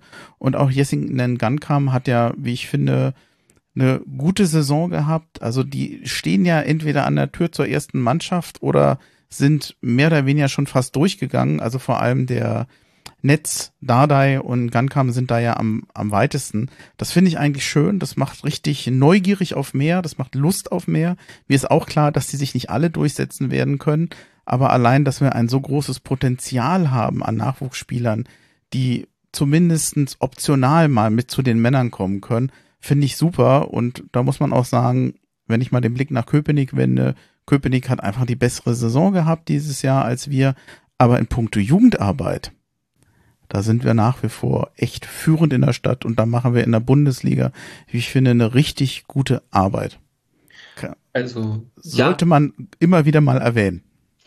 Finde ich, finde ich auch richtig, finde ich auch wichtig. Und bezüglich dem, dass sich nicht alle durchsetzen werden, ich meine, damals aus unserer goldenen Generation sind ja mit äh, Kevin Prince Boateng, Jerome Boateng, Patrick Ebert, Chinedu Ede und so weiter, äh, auch äh, Ashkan Dejaga, sind ja äh, auch sechs, sieben Leute gestandene Bundesliga-Profis geworden. Also ähm, warum was nicht? Was sehr viel ist, was sehr viel ist. Und das also gestandene normal in einem Jahrgang. Profis ist ehrlich gesagt noch ziemlich despektierlich, wenn man von diesen Leuten spricht, hm. weil da sind äh, Weltmeister und Superstars des internationalen Fußballs dabei.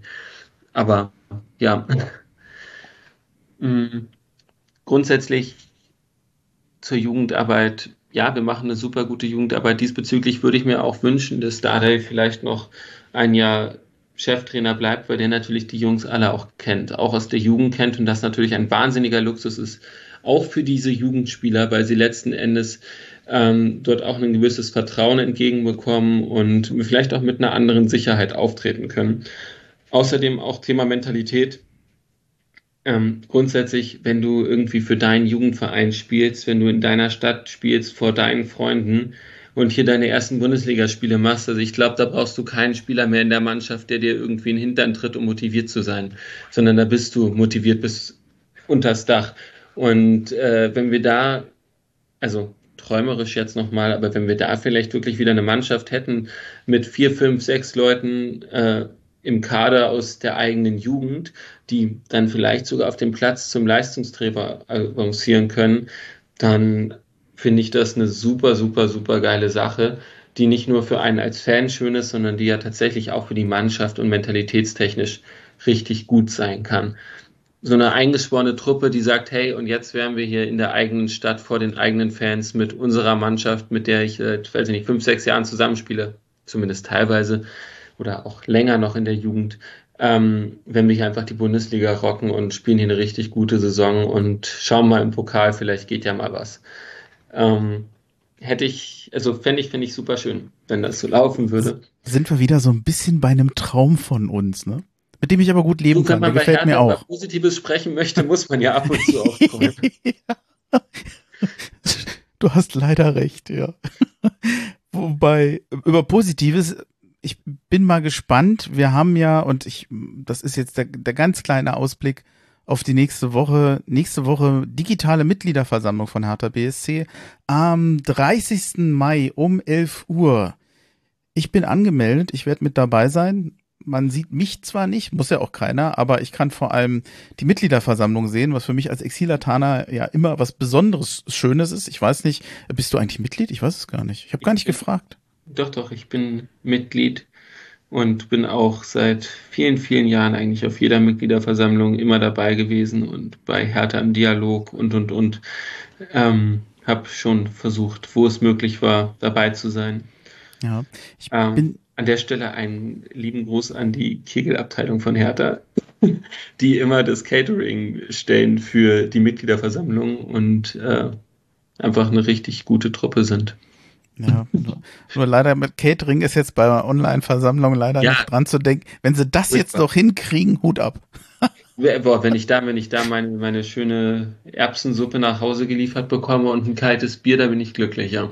Ja, es wird schwierig, glaube ich. Also wenn sie das hinkriegen, wie gesagt, tut ab. Aber ich ähm, fürchte, wir werden auf Selbstversorgung umsteigen müssen. Ich bin sehr gespannt, ob wir ich habe das, wie habe ich, ich habe mir das hier aufgeschrieben, eine fundierte Aufarbeitung der letzten zwei Jahre erhalten oder eher Phrasen bekommen. Ich glaube ja an den Herrn Schmidt und hoffe, dass wir doch ein bisschen was erklärt bekommen, was eigentlich in den letzten zwei Jahren da bei Hertha BSC passiert ist. Denn man darf ja nicht vergessen, vor zwei Jahren ist Windhorst eingestiegen. Wir haben richtig viel Geld ausgegeben für Verstärkung und wir sind einer der wenigen Vereine, die in zwei Jahren mit so viel Geld für Verstärkung wie schon lange nicht mehr tatsächlich zwei Jahre hintereinander konsequent schlechter geworden sind. Und das ist nichts Gutes. Das muss man erstmal hinkriegen. Und ich würde auch schon wieder sagen, das ist so typisch härter. Ich bin sehr gespannt, inwiefern sich der Verein rückwirkend dazu äußern wird, was da eigentlich in den letzten zwei Jahren passiert ist. Glaubst du, da kommt eine Erklärung? Glaubst du, die werden das aufnehmen? Ich glaube nicht, dass da viel kommen wird. Ich glaube, dass der Blick auch eher nach vorne kommen wird. Zum einen wird man nicht nachtreten wollen gegen hm. jetzt bereits irgendwie nicht mehr im Verein tätige Personen. Zum anderen, was ich auch für richtig befinde, ich meine, ähm, die Fehler sind für alle offenkundig. Und äh, zum anderen muss man ja auch letzten Endes vielleicht eher eine Perspektive bieten, auch für den Investor, damit er nicht endgültig äh, nervös wird. Weil gut, Windhorst versteht, soweit man das mitbekommen hat, überhaupt nichts von Fußball, sonst nimmt man sich auch keinen Jens Lehmann noch mit in den Aufsichtsrat rein. Oh, ja. Aber unabhängig davon, der ist ja jetzt zum Glück auch endlich weg. Ähm, der Mann hat keine Ahnung von Fußball, aber so ein bisschen, wenn ich da jetzt 150 Millionen, 250 Millionen reingebuttert hätte, ich hätte schon das Gefühl, das Geld wäre erfolgreich verbrannt worden, weil ich sehe den Gegenwert bei uns im Kader ehrlich gesagt nicht. Darum, ja. Aber gut, ist nicht mein Problem, ehrlich gesagt, als, als kleiner Antikapitalist und äh, Sozialist im Herzen finde ich das eher ein bisschen witzig. Naja, letztendlich ist es die Vision von, von Windhorst. Er mhm. muss sich überlegen, warum er nun investiert hat und was er glaubt, wie es bei Hertha besser läuft. Naja, weil er gesehen hat, es gibt Hauptstädte auf dieser Welt, die wahnsinnig große Fußballmannschaften haben und er dachte, da können wir in Deutschland auch mal machen, aber er hat halt einfach keine Ahnung von Fußball weil sonst hätte ihm sicherlich jeder, der auch nur einen Hauch von Ahnung hat, gesagt, Hertha wird ganz sicherlich kein Spitzenclub. Und auch wenn du dort eine Milliarde reinpumpst, wird Hertha kein Spitzenclub werden. Das ist einfach so. Und das finde ich aber auch ehrlich gesagt nicht so schlimm. Na gut, er hätte sich fragen können, warum war das dann in der Vergangenheit so, wenn man so großes Potenzial hat in der Hauptstadt? An was lag es denn daran, dass es in der Vergangenheit so schon nicht gelaufen ist? Und da hätte er wahrscheinlich drauf kommen können, dass es wahrscheinlich in größten Teil schon an den bestehenden handelnden Personen liegt. Hätte. Aber, Aber wie gesagt, das ist ehrlich gesagt auch nicht unser Problem. Und ich nee. muss auch sagen, selbst wenn wir dieses Ding mit dem Investor voll gegen die Wand fahren sollten und er irgendwann keinen Bock mehr hat, ich meine, man sieht es ja bei anderen Vereinen, ähm, ich bin gerne in der Bundesliga auf der anderen Seite so ein Neuanfang irgendwo in der Regionalliga Nordost. Hat auch seine Vorteile, weißt du, dann fährst du hier kurze regionale Auswärtsfahrten nach Rathenow, Neuruppin, Neubrandenburg, weiß ich nicht was. Da gibt's erstens bessere Bratwurst als in der Bundesliga, nämlich noch frisch vom Grill und irgendwie mit Liebe selbst hergestellt. Es gibt viel günstigeres Bier. Es ist, es hat Vorteile. Also nicht wirklich. Dann, Nicht wirklich, beim besten Willen. Also Guck mal, in der Bundesliga, in der Bundesliga spielst du nächstes Jahr wahrscheinlich gegen Fürth, Kiel, äh, weiß ich nicht, Hoffenheim, Wolfsburg, Leipzig, lauter so seelenlose Scheißvereine. Da, oh, ja, aber da würde ich jetzt bitte, da lass bitte Fürth und Holstein Kiel raus. Also diese, Entschuldigung, aber diese ganzen bayerischen Dorfvereine, die können von mir aus in der Bayernliga kicken, bis sie alt und grau werden, aber die brauche ich nicht in der Bundesliga. Ja, du und hast Kiel, aber letztens... Kiel ist ein sympathischer Außenseiter, ja, sowas ist irgendwie schön in der Bundesliga mal, aber wir haben mit Mainz seit 20 Jahren gefühlt einen sympathischen Außenseiter in der Bundesliga. Äh, reicht. ja, also ich würde mich jetzt nicht unbedingt an Fürth und ähm, Kiel oder oder auch vor allem auch äh, an Fürth nicht abarbeiten. Ich das hatte ist, Augsburg äh, vergessen zu erwähnen, als super unsympathisch und nicht Bundesliga äh, benötigt, aber ja. Ja, also ich ähm, würde jetzt pro Mannschaft das etwas anders ausdrücken, als du es getan hast. Aber das Problem ist natürlich schon, dass wir viele Mannschaften haben, wo du jetzt nicht unbedingt sagst, das gucke ich mir an. Also ganz ehrlich, wenn ich jetzt sehe Wolfsburg gegen Leverkusen, das sind dann eh Spiele, die gucke ich mir nicht an. Aber absteigen tut keinem Verein gut. Da bin ich ganz froh, dass wir da in der ersten Liga geblieben sind. Und jetzt freue ich mich dann erstmal drauf, dass ich hoffe, das ganze Corona-Umfeld so wird, dass man auch mal wieder ins Stadion gehen kann. Ich freue mich irgendwann auf mein erstes Spiel, wenn ich wieder mal in, in die Bundesliga ins Stadion gehen kann. Ich habe den Tag geschrieben, so ein Mann wie Gendusi, den habe ich nicht mal einmal im Stadion gesehen. Das ist ein Spieler, der hat ein Jahr bei Hertha gespielt. Ich habe den niemals persönlich gesehen im Stadion. Also ich, ich bin froh, wenn, wenn wir mal wieder ins Stadion können. Und ähm, das ist jetzt eigentlich auch so der, der letzte Punkt, wenn es dann um die Perspektive und um den Ausblick geht, den ich noch erwähnen will. Ich freue mich auf das Stadionerlebnis bald wieder.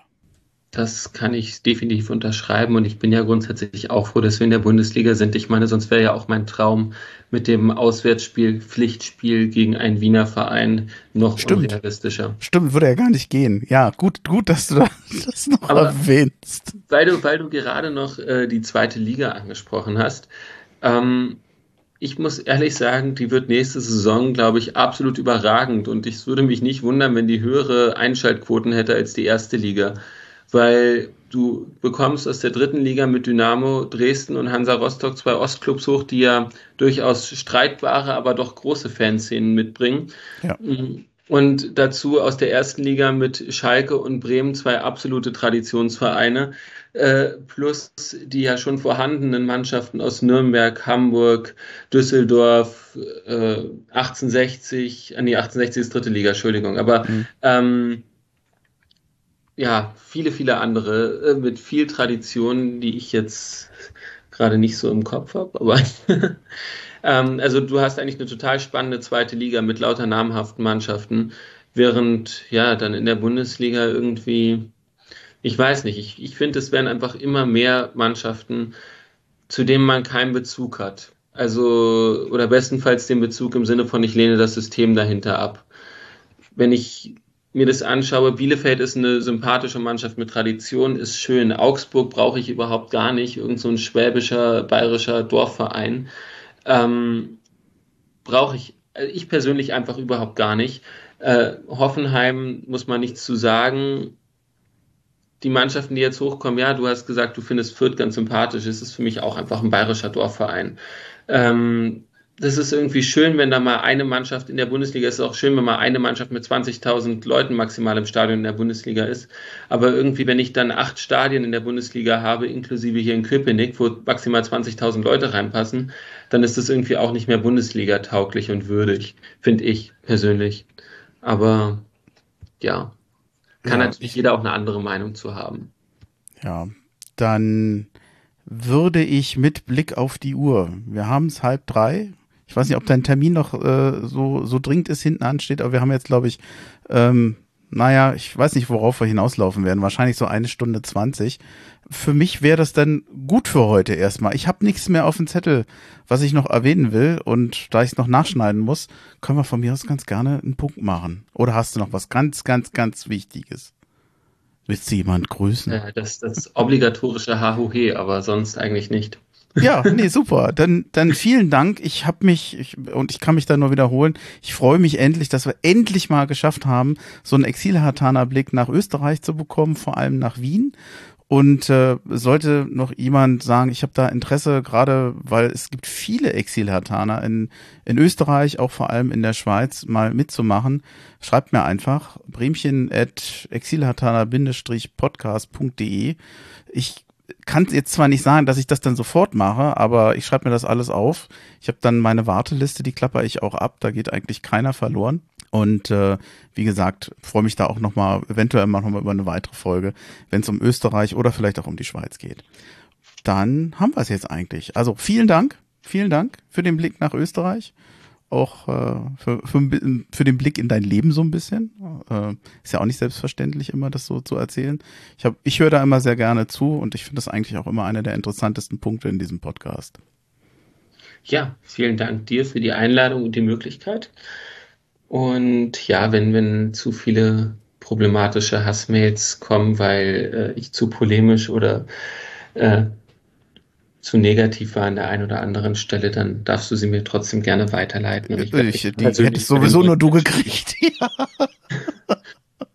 nee, mach, ich wüsste jetzt zwar keinen Grund, warum die kommen sollten, aber. Naja, ähm, an der einen oder anderen Stelle war ich schon etwas überspitzt, aber. Ja, das, das, eine leichte überspitzte Art. Ich erinnere mich noch immer an die, darf man dieses Video erinnern, äh, darf man das nochmal erwähnen von dir, von ja, damals? Das erwähnen. Ja, darf ich das eigentlich auch nochmal teilen, wenn ich das finde? Weil ich finde, das, das ist, auch gerne nochmal teilen. Ich finde, das ist so ulkig irgendwie. Also ich, ich sehe es gerne. Ja, ich, das, ich hänge das noch mit dran. Wenn ich es finde, hänge ich es mit dran. Und jetzt würde ich echt sagen, machen wir einen Punkt. Vielen Dank. Und äh, dir noch eine schöne Zeit in Berlin vor allem. Bei Gelegenheit irgendwann eine richtig gute Rückfahrt, dass, dass du gut durchkommst. Dankeschön. Und dann sage ich einfach Hauhi. Hauhi.